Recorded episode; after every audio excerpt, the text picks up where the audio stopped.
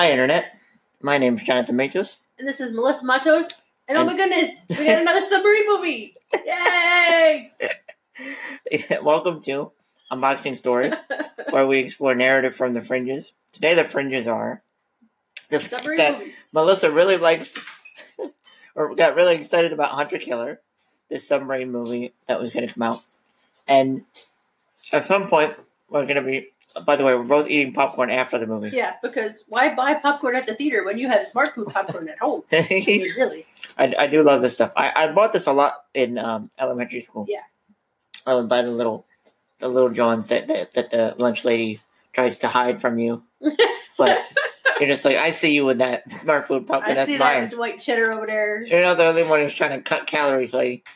So anyway, um, you know, I, You might need to back up off the mic a little bit. I oh yeah, let me let me shimmy it over a little bit. He's not louder than me, really. I'm just further away. Um, but anyway, the uh, before we started recording, we were talking about how uh, I've kind of been using this to go through like basic storytelling things. Um, but your enthusiasm has warmed the cockles of my heart.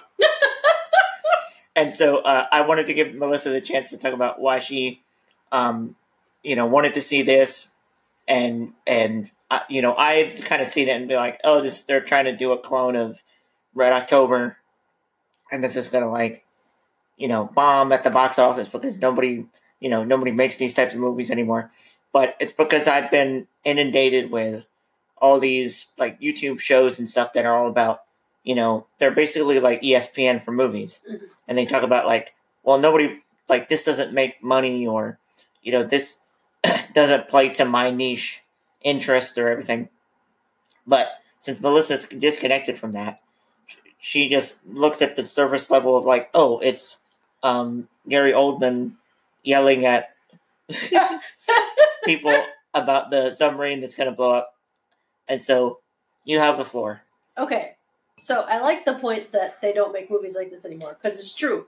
A lot of military movies now are like we were saying about other things are very grim dark and it's all you know hopelessness and horrible red tape politics and all this stuff. But things like Red October and other movies at the time, and even like the older war movies, were much more adventure movies, Mm. really, where it's not entirely realistic, probably, and it's not, um,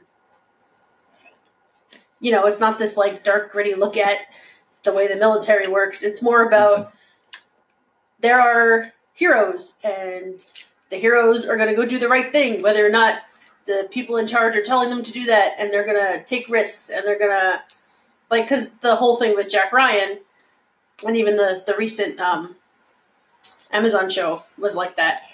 Jack Ryan takes a lot of crazy risks and probably would never really, in a real world situation, be in those th- places.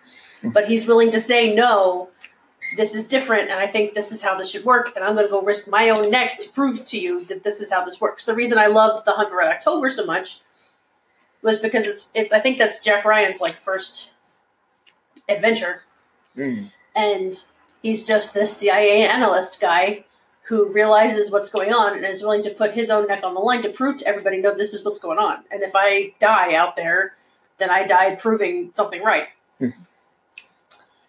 uh, this was a very similar kind of story in that the captain of the the submarine that they sent out to check out this weird situation going on near Polyarny believes that there was something weird going on and would not just randomly shoot at people or, you know, do the thing that he was expected to do because he was like, no, I'm going to put my neck out there and say, this is what's happening and we're going to prove that this is right. Mhm. Um, same thing with the, the, so that was Gerard, Gerard Butler's character, the captain on the, the ship. Mhm. At the same time, there was a, a special I'm assuming there was some kind of like special ops army unit Mhm. that gets Well- dropped on land there. It was interesting because they showed them um, in a very tactical training situation. Right. And so at first I was thinking, like well uh, I, I I said afterwards i'm like it's weird that this one guy is making mistakes and then they still take him on the Right. thing um but the i think looking looking back at how it does set up that they're not because they're kind of in the middle of nowhere Right. it's not like they're in Basic training or Yeah. something. so like they're already out on the field getting trained for specific situations. Right, and, and you're and I, I think you're supposed to believe that this is, you know, maybe they've done this, you know, three Like he's times. obviously the new guy on their team, Mhm. newer guy on their team, Uh. but they're still a very elite team, Right. whoever they are. And I looked up that guy's name and I forgot it already. Um, but I think that the um, I'll, I'll vamp a little bit for you. Um, the it, it's interesting to me in this kind of like action oriented because that's that's one of the things that I struggle with with war movies is that you're you know I, I don't identify with a lot of like testosterone fueled uber men Uh-huh. and so Toby Stephens, that's the guy. that was the name of the trainee Of the no, the head of that squad, oh okay yeah, yeah. who was the father from Lost in Space and also Mm. was Captain Flint on Black Sails and was absolutely terrifying as Captain Flint on Black Sails. But Mm-hmm. anyway, he's a very good actor. I like him a lot. Yeah, I liked him a lot on on Lost in Space. Um, and he so looking at that character a lot more recently, like um, uh, one the, one of the only war movies that I've watched more than once is um, the Full Metal Jacket, Mm. and it's in, it's interesting to me because it it tries to frame this uber critical, uh, you know, sergeant played by R. Lee Ermey as somebody that is on like completely unforgiving and merciless and terrifying Right. these these people underneath him.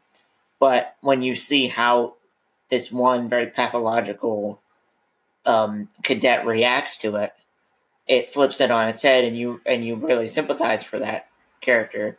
So it, it's it, ever since that movie, I feel like they've been trying to more realistically show how those men operate in those types of situations. Uh-huh. Yeah, and it's he kind was, of this he was balance- very critical of them all. Mhm. But it was more it was more in a in a like they felt more like a family Mhm. than just like this machine. but you're also it's i think it's that there's this balance that i've been trying to kind of assess with like what i'm saying i've been trying i've been assessing from the different reviewers and stuff that i watch because they'll often talk about how movies can be manipulative Mm. so you see like you know there's a person who is blind and deaf and their cat just died and stuff Right. and that they do like some cheap things you know in order to you know make you feel for a certain situation so like me watching the scene i'm trying to see you know how far is he going in an aptitude where i don't care about his character anymore because he's being you know so stupid that he's risking these people's lives and then with the commander how critical and unforgiving is he being to be an unsympathetic character and I, I think they did a pretty good job of toeing that line Mhm. where you know like they, they'd have every now and again like they would call each other brother or something like that but it wasn't like everything would go slow motion Right. it wasn't over dramatized and like in that sense. he was razzing him and towards the beginning about his girlfriend yeah. um but he did it in a very macho way Mm. and, and it, wasn't like a- at It any didn't point seem creepy at all. No, it was just kind of like, jo- like the type of joking that dudes do without going so far as to be unsympathetic and, Right. and to make him some kind of like, you And know. I think especially with the guy with the newbie guy. Mhm. Sorry that I don't know any of their names right now because Well, like uh, you're you're expecting too much of yourself. There was like forty characters that we were following in like the movie. it was some kind of like Marinetti or something like that because they referred to him several times. Oh, um, They felt very protective of him too. It wasn't like oh, I thought you were talking about the actors' names. I'm like, I, I, I don't know any. there were half of the- that. I know Gerard Butler. I know Toby Stephens. It's about as much as I got right now. Mhm. Um, but the newbie guy at the beginning, right? You're you're saying, oh, okay, he looks not inept, but like you obviously they're yelling at him a lot, so they he made mistakes in whatever they were doing. Mhm. But then halfway through, when he gets hurt, but they're not allowed to make any noise because the guys are looking for them, and he holds his tongue for that long Mhm. after having just been shot. Right. Or um, so that that shows that he's not a coward, right. which is to me like one an unforgiving thing in in a in a war movie. Like there are instances that we've seen in film. Like I know there was a, I think in um, Saving Private Ryan, Mhm. there was a guy that was like going to sell out uh, Ryan or or more somebody, uh, and so it's just like when you when you see somebody that's like not pushing themselves or not, um, you know, it's just like weak. It, it's hard to Right. be sympathetic because you're like you're you're you're you're you're you you immediately put yourself in the shoes of the guys that are having to deal with that person, and then it's like you know just leave them to die because Right. It's like just live there. It's fine. um But then the skill set that he shows off later, I'm not going to give you that spoiler because it's a big deal in the movie. Uh-huh. Um, is also really cool. It's not like he's a terrible person. It's just he's got a different skill set than the rest of them. mhm. The only one, the only character I thought that was really, really flat and kind of Mhm. meh was the one military chief uh-huh. that kept insisting that they just blow up Russia Mm. or whatever he wanted them to do. he was kind of annoying because literally he was just there to yell at the people who were trying to do the heroic things Are you talking about uh, on the American side or on the Russian? on the? American side. The, G- Gary Oldman. Is that who that is? Yeah. Okay. Well, all he did was yell at people, and he was annoying me. hmm Well, Um, I I thought that his his it, it's so funny because like on both sides, it, on a, that there's kind of like a lot of dual dualism. Yeah, there was a lot of mirroring on the. Yeah, Yeah, it was, it visually, and and I think now that you're saying that, the part of the plot is that it's a coup within Russia Mm. to um, get us to fight them, and there was a military person on that side that. Who I swear is a descendant of Peter Lorre. yeah. So Melissa holy cow, told me halfway through, like he looks like uh, Peter Lorre and Andy Serkis had a baby. that's exactly what he looks like. He did. He so totally did. what he looks like. But uh, uh, and I always feel bad for that because it's like when you have somebody. I, I was I, I so what there was some horror movie we were watching. Oh, uh, we were watching Castle Rock, and and uh, and like for the first like six episodes, um, Stellan Skarsgård doesn't. I think it's I think that's the Skarsgård. There's like three of them. Anyway, uh, he doesn't say anything, and it's like it, it- it's got to be weird as an actor to be like I can say something creepy, and then the director's And just like, just like, no, just no, your face is creepy enough. Just Shut up, kid. Sit there, creepy. That's all you have to So, do. but So like, that guy just needed to stand around and say very simple lines. Right. It was very creepy. but but like the point since like in in some stuff like um you know they like I, I know they remade um there's been kind of a, a rash some of them with Gerard Butler in them of like it's just you know the uh, North Korea is invading Oh yeah, like you know what, just uh, what- generic bad guy number. whatever three. the person is in the news as being threatening right. particularly Then threatening then they'll you know greenlight this movie or whatever.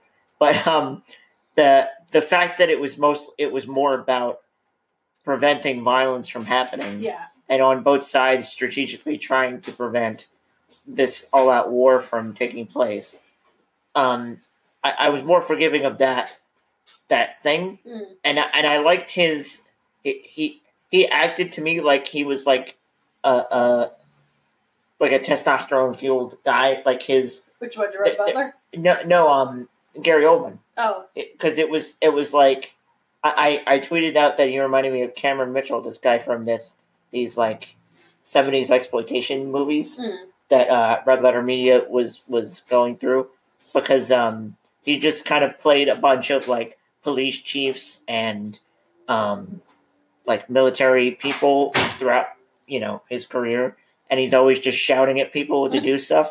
And there's like certain people like R. Lee Ermey that embody that type of um, machismo without make you know making it either making it purposely unsympathetic at times and then it means like to me that's what made it mean that much more when he um so so I I don't argue with your own subjective like if he got on your nerves he got on your nerves but I'm, I'm guessing he was supposed to at some point be on your Mm. nerves because he was not. because there's there's a specific scene in the um thing where Linda Cardellini is behind him. I remember her because she was in Scooby Doo when I was a John. when I was a kid. But like when I started seeing her get good parts, I was like, thank God she grew up from Velma.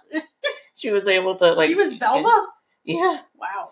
Anyway, Okay then. So when she's she's the NSA agent trying to prevent things from escalating, and he's arguing with her, that there's that tension after he yells, where it's like you can hear a pin drop in the Yeah, room, yeah. and it's like to me that's just like he's tr- he's yelling that loud to get his like to get people to be like this is urgent, Yeah. and meanwhile like other people like Common and Gerard Butler like weren't really escalating it to the to like the, the point where I, I could remember like a, a certain line or something like Right. usually like it was interesting to me from Gerard Butler's point of view because um, of how usually his parts are more machismo Mhm. so it was cool to see him do something more a little more subtle um, and I think his part was written very well Yeah. um, and like the different actions that he does uh, along with like certain things that he says. Um, but yeah, so that's a, a lot. A lot of the the the dualism was one thing that I was picking up on that I thought this is movie. Which is another thing Hunt for October had a lot of. They Hmm. showed a lot of the other side in a sympathetic way. uh, It wasn't just these are going to be faceless bad guys, Right. And we don't care if they have feelings or you know anything. It's these are people too, mhm, and they don't want a war either. Right. So let's act like we can reason with these people mhm. instead of just you know assuming we have to go hunt them down. And I I think that that was a good way they portray- they portrayed the president very well because it was like, you know, there's a it's um like they didn't show our president at all because I think They did. It was the woman. Oh yeah, yeah. so I'll, I'll get back to that. Um, the there's a lot of when you show a world leader, there's And I so say much. the woman because there was like what four in this whole movie. Oh, yeah. Not that I Um, mind. I'm not fussing. I'm just saying they're right. They- it's it's so it's easy to remember Yeah. because there's she was one of the other four.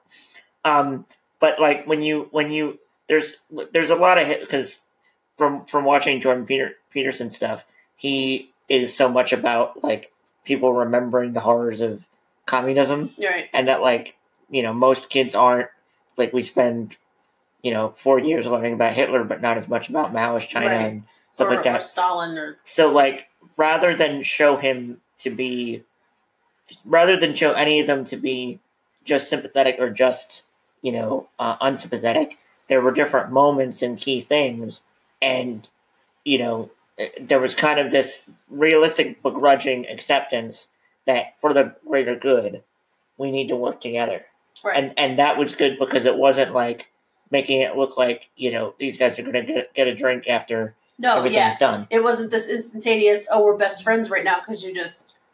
Yeah, it was very the the standoff. I think between the Russians and the Americans when they finally got on the same ship was really impressively done mm. because like the Russians are half dead when they get them, Right. and they still come in standing up straight and looking at them like, "Yeah, what are you going to do to us?" Like, Right. It was this very tough moment.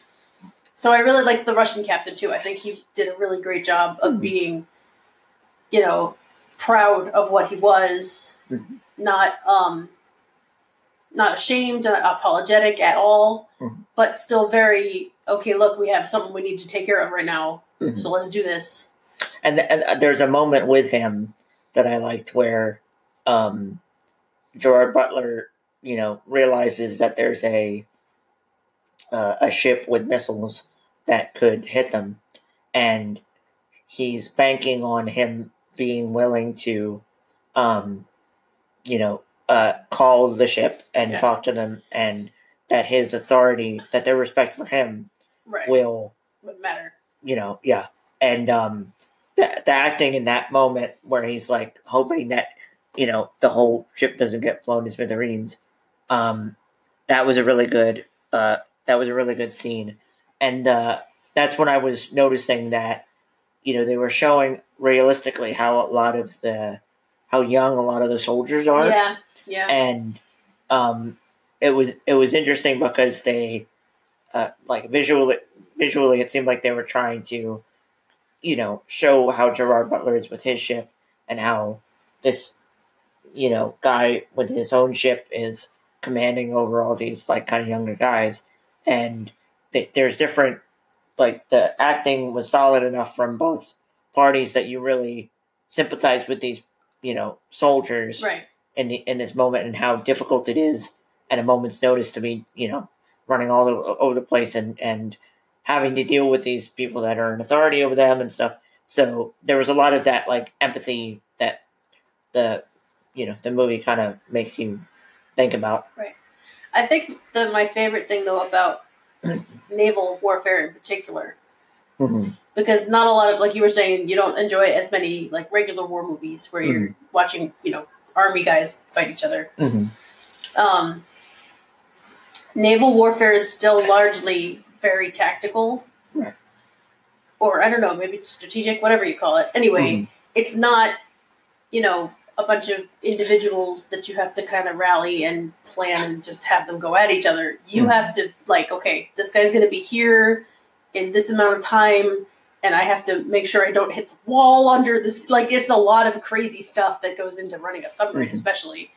Let alone a ship, because like they even showed some of the surface ships, like and how long that thing took to turn around and how they had to get Mhm. back. Like it's not, and um, compared to Hunt for Red October, I think this movie was a lot faster, and I don't know if it's accurate that submarines move around that quickly now. Maybe they do. I don't know. The the difference That- of Red one- October was a was a big. The Red October big. was a big, huge submarine. It wasn't like a tiny one. Like these guys were little attack subs. So Mm. the Red October couldn't move that fast. Right. So I don't know if it was just a function of what ships they were looking Mm. at.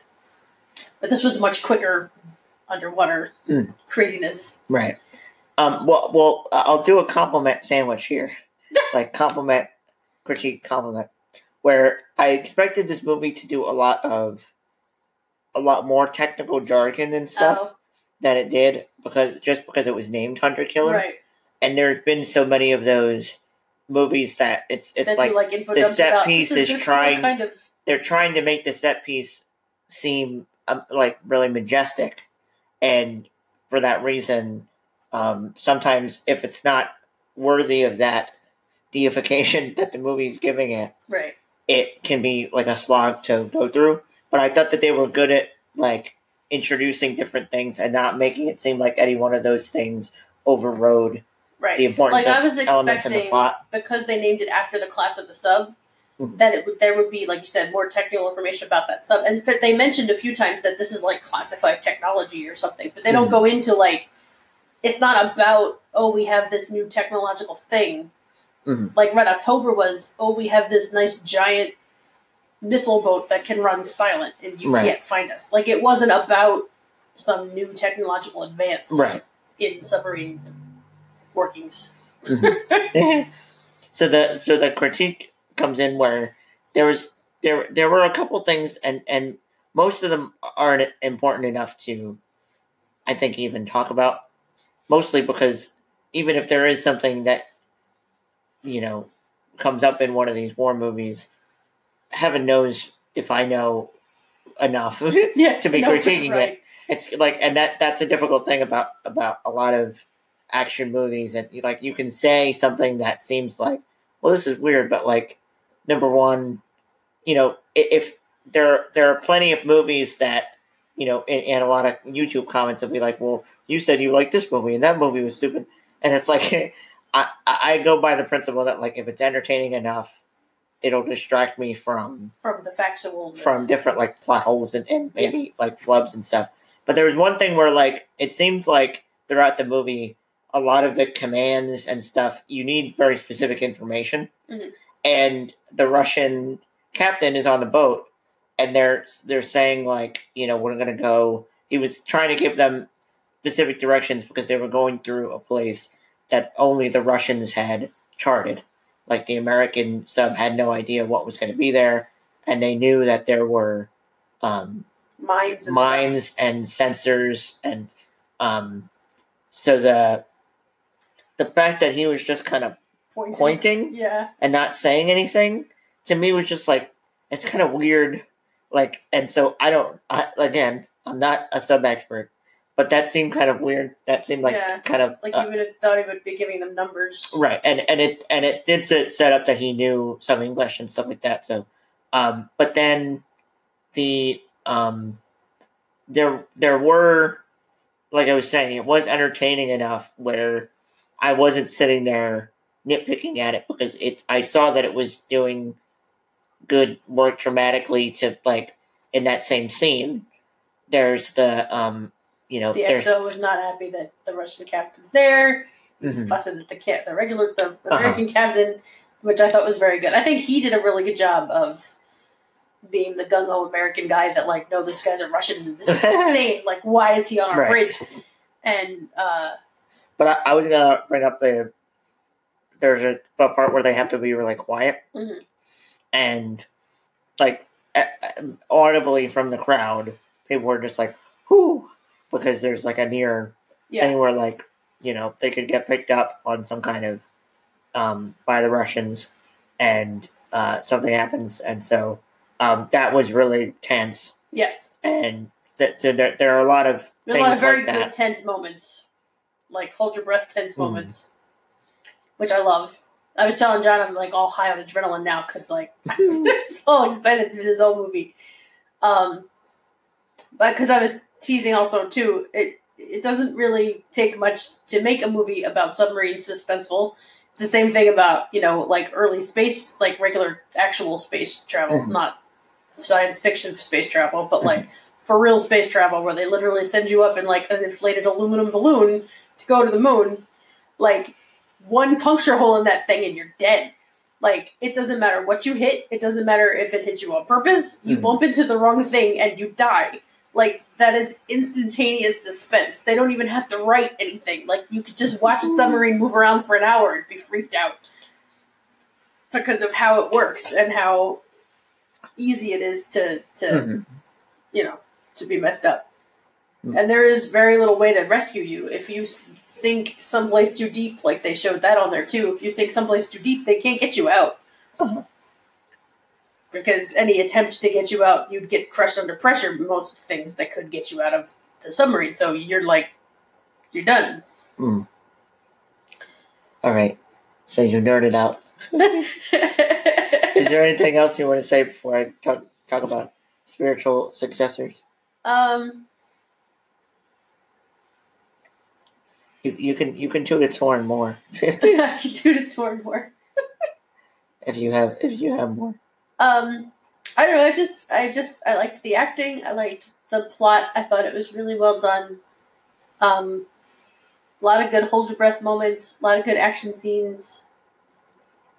Um, a very feel good kind of ending, which is rare anymore. And I am happy that people are still making those. And I hope that people give their money to those movies instead of the horrible "we're all gonna die" because we're killing ourselves and nihilistic things that have been being made because that just makes me sad. there you go. So when I saw the ads for this, I immediately thought, "Oh, they're trying to, um, like, clone Hunt for Red October." I might have said that towards the beginning of this, Yes. but it's worth noting that there well, are some trying to movies. get the same audience. Right. But uh, when I see that, I immediately think, oh, they're not trying. Oh. Like, they could write scenes that are, it's kind of like, like movie plagiarism. You know what I mean? like, if, and, and, and it might be because I come from the 90s when there were studios that kept doing those things where they would, like, immediately try to make the same movie as another studio. Right. So you had like Dante's Peak and Volcano, and um, That still Deep, happens Deep Impact now. and Armageddon. Yeah. Um, Especially with disaster movies, apparently. Yeah. Uh, but um, I wanted to kind of go through um, spiritual successors and see if there are ones that um, we like in in the the filmic world. The Um, world. Yeah, because I there are some summary episodes where I've tried to do every single type of um, media that we could possibly do. But uh, if you want more media things from us, you can subscribe to our Patreon at Think Outside the Box, and uh, we have a random media minicast. Um, yes, that branches out a bit more. Yeah. Because we only have so much time for reading nowadays. So right. Um, did you ever watch The Wonder Years? the show, Yes. um, not a lot, but a little. Yes. Okay, because it says here that it's is reasonably seen as a spiritual successor to the movie Stand by Me, Oh, which I haven't seen either of those things. But I you haven't seen Stand by Me? No. That we should watch. That's a good movie. yeah, I've, I've I have heard good things. I will not make you watch The Wonder Years, but you should watch Stand by Me. hmm Um. Oh, so uh, Labyrinth we've both seen, Yes. and it says here it's considered a spiritual sequel to The Dark Crystal, which we would just watch. Yes. and um, that's interesting because it's George. Um, oh well, it is George Lucas. Um, who was? It says here that he was reportedly involved in the making of both films, the only credited in Labyrinth. Um, but they're both Jim Henson creations, and it's interesting that the visual style is kind of similar in both. Um, uh, Yeah, they're they're both darker, Mm. very odd fantasy Yes. things. Let's see here. Let's see. Oh, so this is interesting. So the Cornetto trilogy is, uh, and we I think we should watch one of these too because I've only seen The World's End. So, um, Edgar Wright, the guy that directed Ant Man, Okay. you you would probably know him from that. Um, me from going to conventions, I've seen people do Shaun of the Dead, like cosplay, and Uh huh. I've heard people talk about it because of watching different critics and stuff. But I've never seen Shaun of the Dead, and I think me and Dad were at Hot Fuzz, which is this, the second one. Um, but they're not. They're spiritual sequels in the sense that uh, Simon Pegg and Nick Frost are two actors that are in every one of them, Oh, okay. and they're all kind of action comedies. Dark So- comedies. I guess Hot yeah. Fuzz was Well, I, as all get action out. action comedy. Which one? Hot Fuzz. Oh, okay. Or- Did British, you see it? British level disturbing Uh huh. comedy. Like it's the British have a weird sense of humor. They laugh at things that we would not laugh at here, in my Uh-huh. humble opinion. I mean, some of us do, obviously, or it wouldn't have been big over here. But I, I just think it's different and, and weird. Yeah, M- Melissa's not one for dark comedies. Like Um, some, but not gory ones. It's just strange to me. Oh. it's like with the ending of uh, of the first uh, Kingsman. That would never have happened in an American movies, Hmm. where everybody's heads blow up. It would have in the eighties. Mm, Okay. yeah, good point. Yeah, um, but still, there, there are sec- uh, there. Uh, it- I was not expecting it with the tone that the yeah, rest th- of the movie. these things just happen in cycles. Like Okay. th- there, there is always at any point in history you can find somebody that's chiseling hieroglyphs on a wall that you're hiding from the pharaoh. Like there's always going to be somebody making weird stuff. What? Um, That is a great metaphor. what? Where? Where did what? I don't know what to do with that. anyway, but a part part of me part of me takes issue because I, I wrote something that I thought was a dark comedy, and I was told by my, the editor that I hired that it was not a dark comedy. And so there's different there's things that we have seen Yes. that are PG-13 that we think are dark comedies, and That then there's not. completely other levels. Of, of Like to me, Shaun of the Dead is a zo- it's a zombie movie, so and it's like a horror comedy. We Yeah. put it that way. right. So yeah, so there's Or like spoofs of horror but things. yeah, but then there's like like um there's like exploitation movies that are like an hour and a half of blood and gore and things Right. like and and people will laugh at that and I'll be like I don't know why you're laughing at this. Or like like I don't like the Final Destination type movies. And it seems like a lot of the reaction to that is laughing, Mm. even though it's not like I don't think the movie is doing work to make the things funny. Um but the uh so they've called it the Blood and Ice Cream trilogy because throughout the movies Cornetto will pop up. Okay. Um and there it's an ice cream brand oh right, right, in right. Britain. Okay. Um, but it, I, I think it's interesting because I, I've seen a lot of fandom for Shaun of the Dead, but not as much for the other two.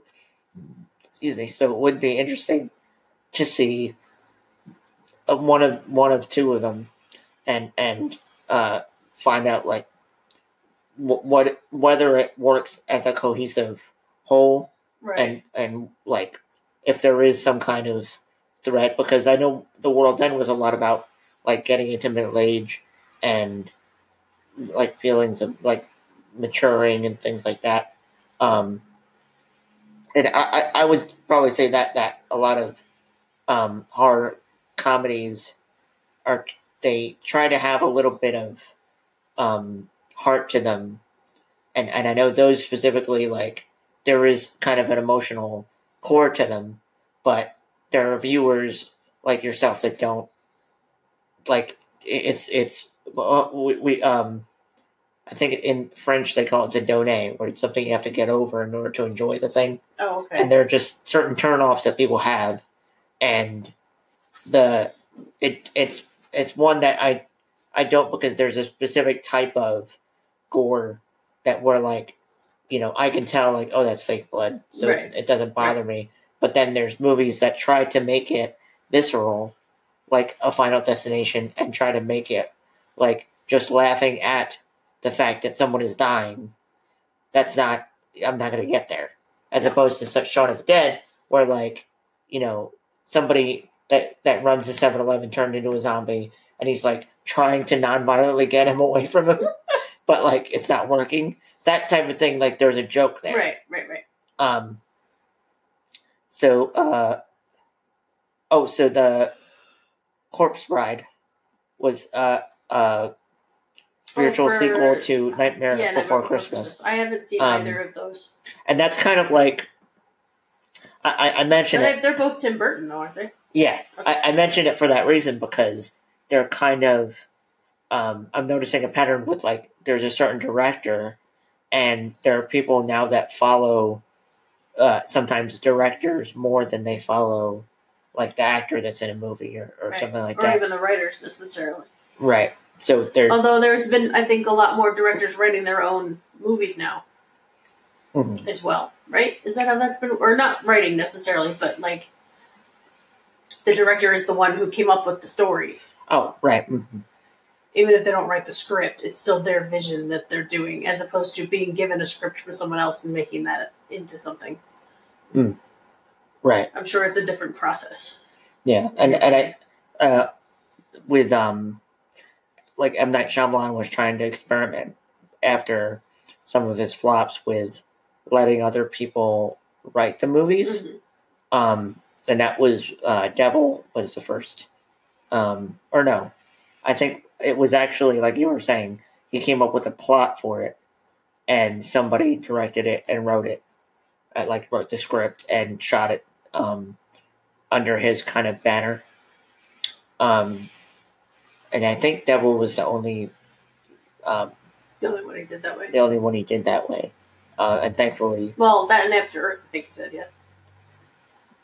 um, well, no, af- After Earth was I think Will Smith's idea, Oh, okay, and he directed it. and and he directed it. So it was it's kind of similar in that way, but um, the so but for those of you who want to our thoughts on M Night Shyamalan because they are they are extensive. many many and varied. Um, we did an episode uh, spotlight on him because he is somebody that writes his own uh, films. Um, and, and he's we had him lots. yes, he's had he's had a, an interesting career. Um, yeah, I haven't seen a lot of these. Um, I think Mean Streets, Goodfellas, and Casino are all Martin Scorsese, hmm um, featuring a number of members from his production posse. So I guess that's another way to define it is if it's a lot of the people that worked on the same films together, then you could see that as kind of like a spiritual successor.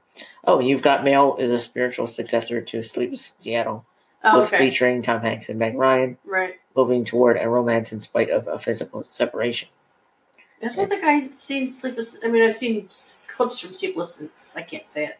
Sleepless in Seattle. I've seen clips of people being sleepless in Seattle, that's I just liked- something that I get up to on the weekend. Mail a lot. I thought that was really good. So then I guess maybe Pretty Woman and Runaway Bride. Because it's both uh what's his name? Richard Gere and and I'm so Julia glad you remember because I was. I know, I know you don't know that one. Uh Oh yeah, Runaway Bride is That's a pretty woman. I called it. oh, uh, uh, so this is one that's in our hot, uh, in our hot. No, No what? mixing up things, but because I, I was looking at the O in in co- coffee, I was wondering in my head, is that supposed to be like coffee the drink? And then I went, it's in our hot instead of hat. We have a hat yes. that we draw movies from. Yes we do. for again another plug for random media minicast. Um, and uh, Foxy Brown is in that hat because uh, Misha likes uh, that. I, I call her Misha too. It's a lot of things coming at you. Yeah. Welcome to the reveal all episode. Yeah. Um, she she was modeling one of her characters on uh, Patty Greer, Yes. um, or Pam Grier. One of our superheroes from our masks campaign. Um, and uh, she, And she used rocks. stills from Foxy Brown. because I wanted someone who was both, you know, hip in the '70s and all culture warrior or, or social justice warrior, and then now would have been very similar, so similar in age to the to the actress, and now is playing more, you know, power suit kind of roles. hmm Hmm. This is interesting. A sequel was planned for Blade Runner, and after the script was rewritten and handed down through several different creative teams, and eventually reached the screen as Total Recall. Really? The same process led from Total Recall 1990 to Minority Report. Huh? Uh, the actual No, I can see. I can Yeah. see Total Recall to Minority Report. I'm not getting Blade Runner to Total Recall. right. Yeah, now that, now I I tried to watch Total Recall. That's one of those 80s macho terrible. movies that I'm just like, why, why, Why? why? I liked it better than Terminator because Mhm. literally Terminator was boring, uh but at least Total Recall was interesting. It was weird, and we got to the part where the guy—you're entertained as you watch, but maybe not for the uh, with the way that they intended.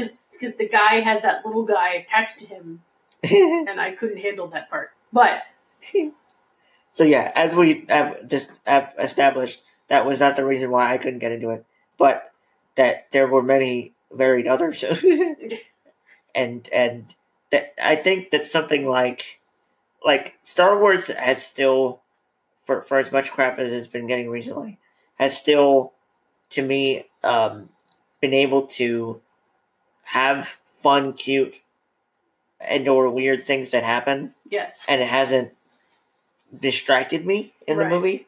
Um, but that that was one where it was just that there was a lot of kind of things that were random, as opposed to something like, even though I haven't seen these either, but um, there's like things like RoboCop or Demolition Man, where there's a overriding satirical thing Right. going on right, um, and maybe because this started as a Blade Runner sequel where they're they just liked the world building Right. part of things. They weren't as focused on Actually, making a plot. yeah, actually making something that was like through a, a, a through line. Uh, Don't that- get distracted by your world building.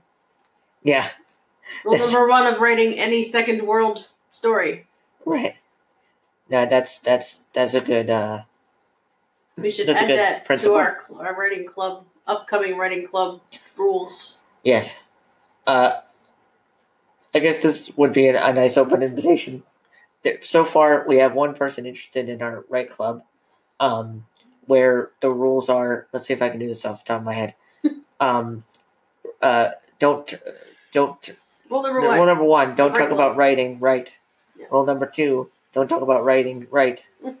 Rule number three: uh, two po- two pieces. Will, I'm not going to remember all these, but the point is, we're doing. We're going to do a, a writing I think club. they get the, the point.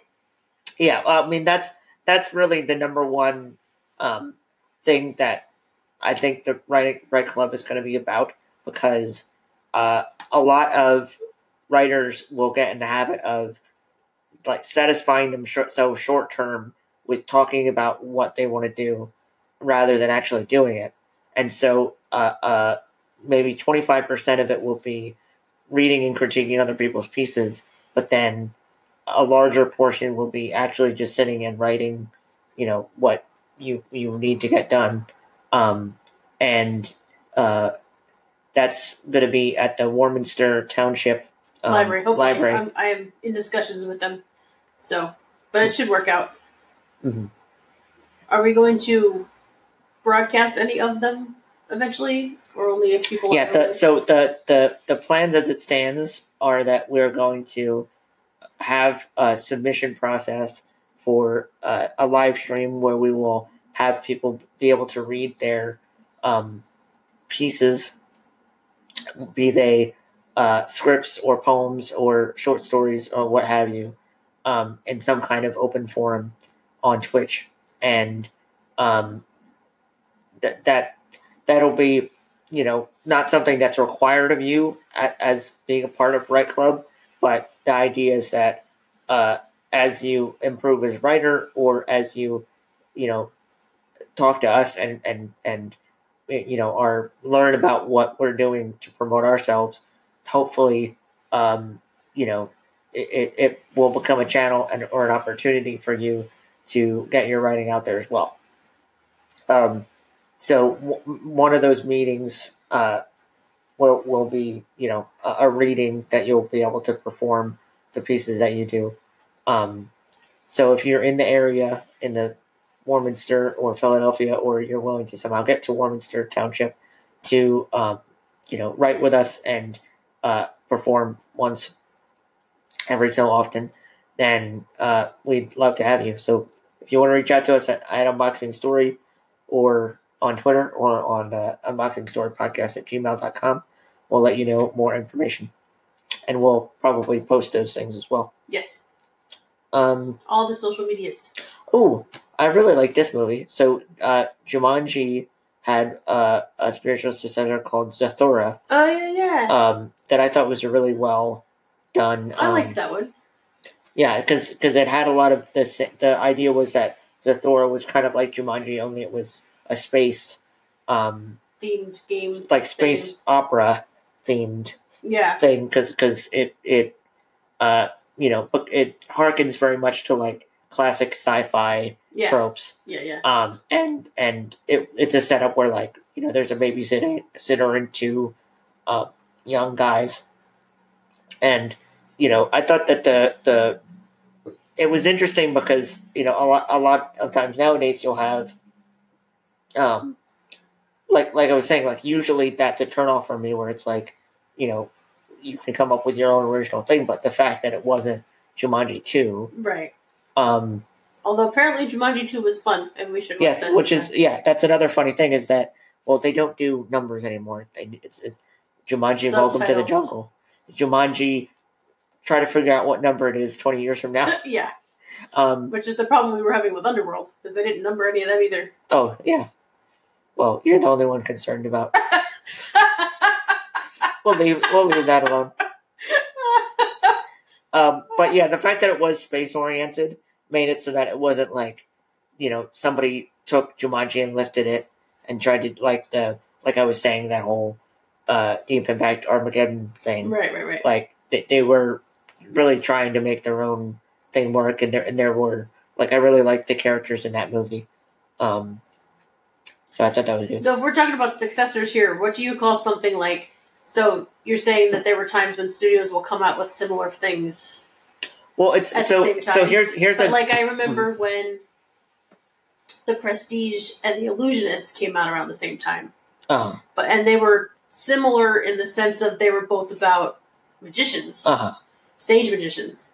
But they the plots are completely different and the Mhm. settings are completely different. right. So like what do you call accidental what are they? Accidental fraternal twin movies? Like I don't know well, what I- you would call so that. in in that in that case, I would say that like it's it's it's not necessarily a critique to say that like a studio because like I remember being in the theater when those two were advertised next to each other and thinking like that's so weird that they're you know and when that happens, your mind immediately goes to oh some some studio exec heard wind you know heard in the in the ether that there was another magician movie. They wanted to get one out that was better, faster, and so they put the green light on something.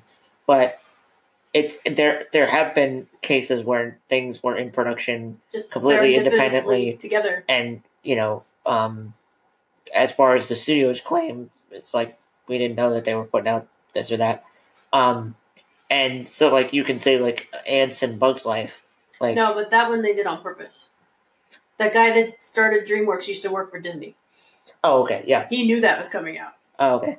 Um, so yeah, At least so- that's what I've heard. I could be totally wrong, but that is what I have. But heard. yeah, but the uh, what what I'm saying is that I tried to watch Antz, and it was just like this is I don't get this. Yeah. And, and you could feel the bitterness of the person doing it, yeah, and and so like that's the kind of like there's um I've heard the word cynical being thrown around, um although it's it's I- it has multiple meanings. I think when critics use it, you can be cynical in the sense that you as a viewer are jaded to a certain movie trope hmm versus uh, a creator does something because they think the studio is uh, stupid enough to not realize that we're like get we're getting away with something because the the unwashed masses will flock to this thing. Um, like uh, um, it was being it was used a lot um, because uh, uh, the um, the cinema snob on YouTube. Uh, there was a stretch of time where the Chipmunks movies were coming out and the Smurfs Oh. and the Smurfs movies were coming out, and when you compare that to the quality of work that Pixar does, right. it seems like the people writing it or ma- and making it are just expecting kids to not um, to just eat up anything that they put out that's colorful hmm and and passively humorous. You know, wh- whereas there's levels of emotional and comedic and and artistic merit that some of these other films have, and they spend. You know, Pixar spends years Yeah, working on on on their films. Um, so uh, when I mean cynical, I'm thinking more along the lines of the creators that like see that there's this trend happening, like with the YA movies, and they're rushing to make money, and their focus is on making money as opposed to making something a that's good artistically Yeah. good. Um, and so you could be a pragmatist and say, well, they're they're always only trying to make money, but you can definitely tell the difference between somebody that you know Is also trying to give birth to something beautiful. hmm Right. Um. You see, it seems like a, a lot of these I haven't seen. Like I haven't seen. Um. Uh, that's so the Halloween reboot just came out, but I I, I haven't seen the first one. We discussed about. Possibly Watching- doing that. Yeah. she put possibly because she's like, if something freaks me out, I'm gonna run away. That's right. Run away. um, but uh, that's another thing that that Brad Jones from the Cinema Snob uh, was kind of like part of his the ethos of that show um, is him acting like a snob about things, like acting like a cynical movie reviewer when he really personally loves some of these movies that get written off as crass or Right. you know um so uh a lot of what he does is uh with uh, like a lot of the original um slasher movies was he talks about the development of them into brands and like how they change throughout the production Right. of different sequels and so a lot of people forget what the original movie was like like in the first friday the 13th jason wasn't even the killer um and uh, in you know the first Halloween, it focuses much more on the psychology of somebody that's just killing at random, and you don't Right. know what his motivations are and things But like then, that. as we as we saw when we were talking about classic monsters, that seems to be a thing that's happened to horror in general.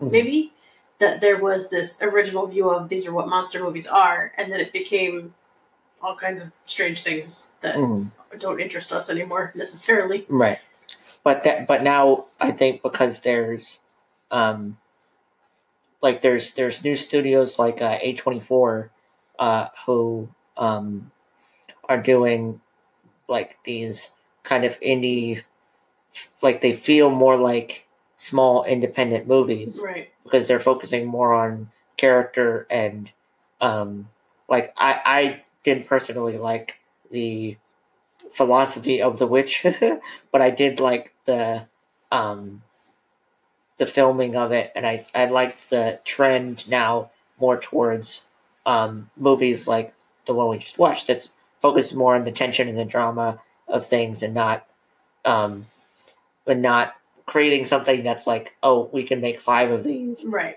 and you know always have the same you know stock character that becomes less of a character the more it goes. you know convoluted the continuity goes um because they like the apparently uh from what i've heard halloween and halloween 2 are both fairly good movies Yeah, from what I've heard. but then like he gets blown up at the end of halloween 2 and and then somehow he's in Halloween three.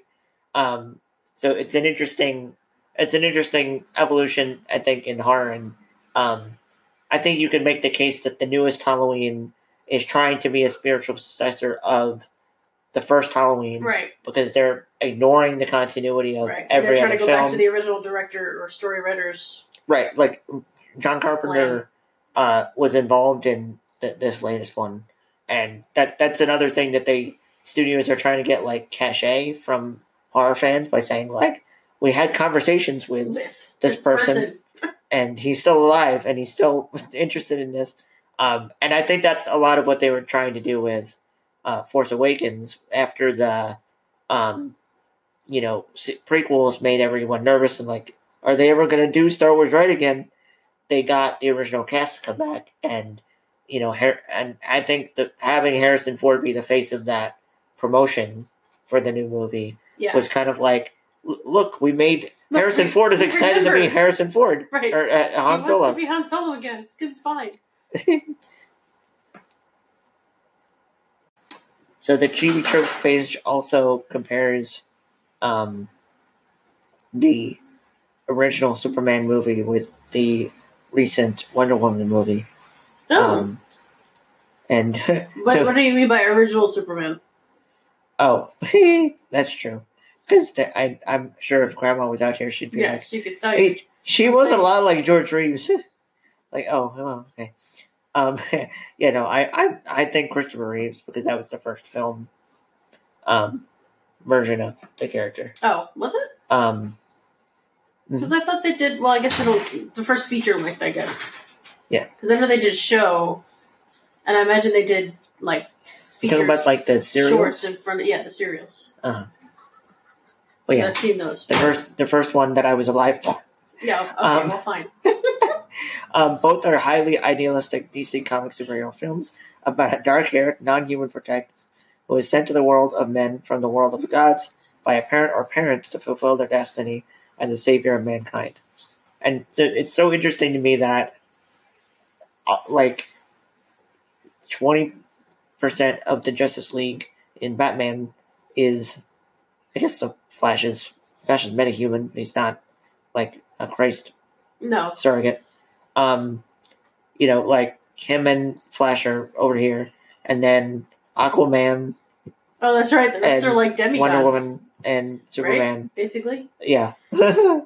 um, but uh, yeah, I like. I think that a lot of people were saying that Wonder Woman was like the return to glory for DC. That's kind of like the um, that that's like now the standard Right. for their their films. So and what DC needs to do is get the Masks RPG book and look at the different archetypes that are available for superheroes.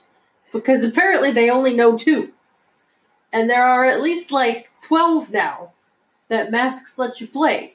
hmm, Like, so they have. So if we were playing the, the Justice League, Junior Justice League in Masks, we would have two people that are Januses, because that's what um, the Flash and Batman are. Although Batman could also probably be like the Doomed or somebody more doom and gloom than that. hmm, But then everybody else would be outsiders because outsiders are non-human people, and the reason you have powers is because you're not human and you are here as like a savior sort of figure.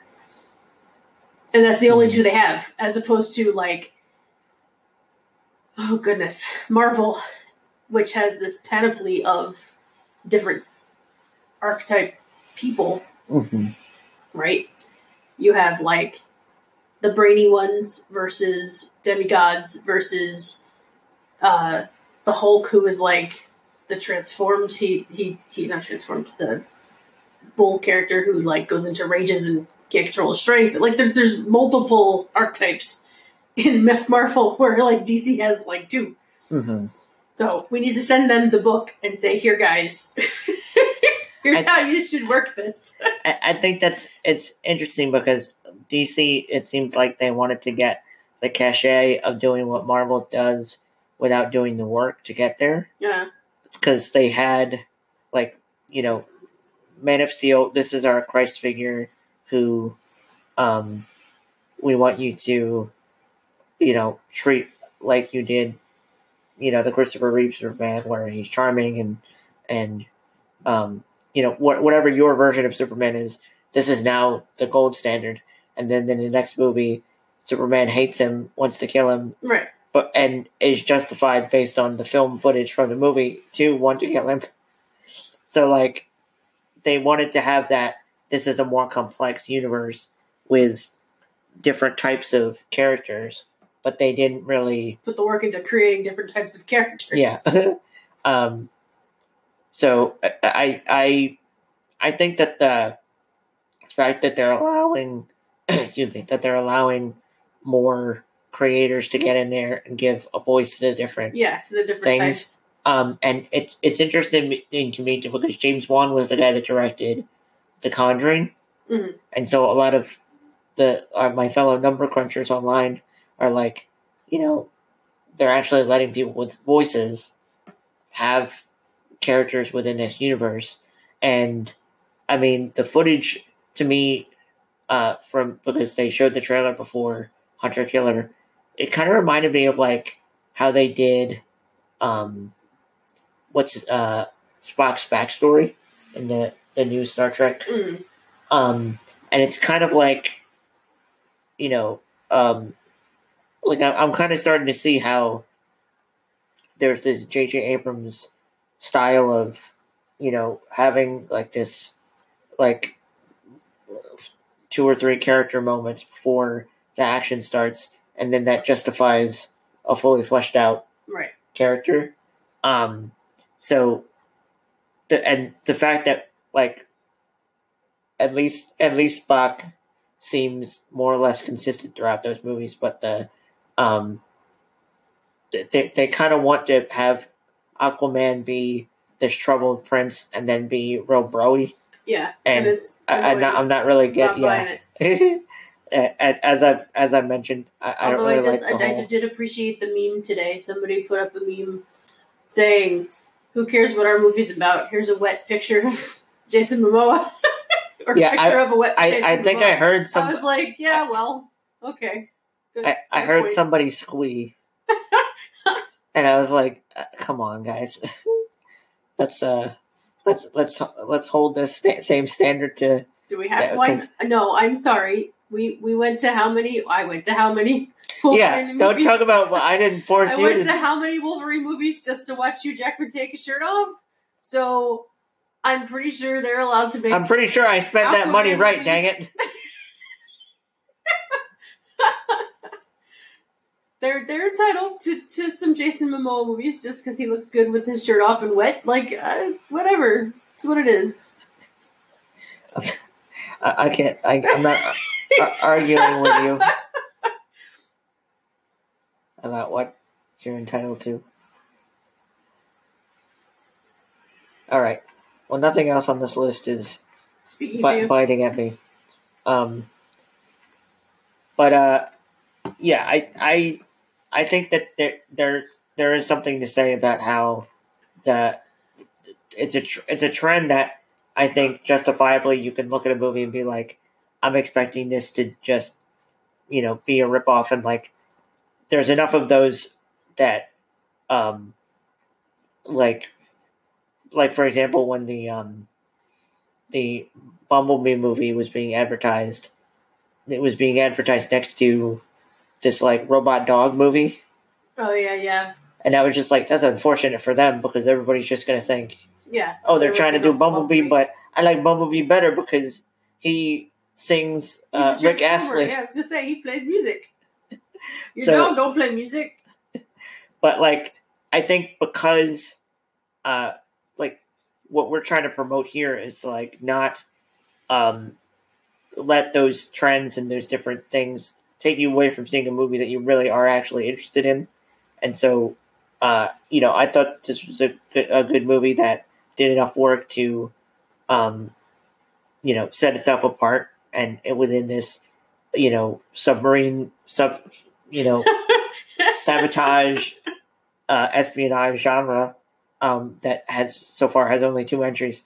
But um, even though it's not my like, I don't get excited normally when I see a war movie coming out. I, I liked that this had you know competent acting, competent directing, and it's it's much better than the thirty six percent it has on Rotten Tomatoes. Yes, Um, I think it deserves a better. We should go on there and try and lift the score with, with our with our two with our, votes. with our loyal following. yes, if you're out there and you know go see the movie first, and then yes, and then get get somehow credited on. We can boost the fan score probably, but not the. Oh, oh, there's Anyway. an official thing. Yeah, Melissa's gonna go to sleep What? now, I am gonna listen now. No, I'm not. I'm going to write for a little bit while we watch Strip Search. That's what we're doing next. yes. For those of you still listening, um, we're gonna we're gonna go do what we do. But we appreciate not you listening. you yet. Uh, you can write to us at unboxingstorypodcast at gmail.com if you want to reach out to us, A, about the Right Club that we have coming up, or um, also uh, another advert before the other uh, social call to action. Um, we have Extra Life, um, a 24 hour live stream of video games and RPGs that's coming on November 3rd. That's a Saturday, so if you want to uh, stay up and uh, drink some Mountain Dew with me, and then uh, you know go over to the live telethon that we have going on at Seventh Dimension Games Yep. um, in Jenkintown. You you can go ahead and do that, um, and then uh, uh, hit us up at Unboxing Story on Twitter if you have any other questions, comments, concerns. Um, and uh, as as I noted previously, you can help us, uh, you know, make the show better by going to patreon.com slash think outside the box. Yes. Say goodnight, Gracie. Good night, Gracie.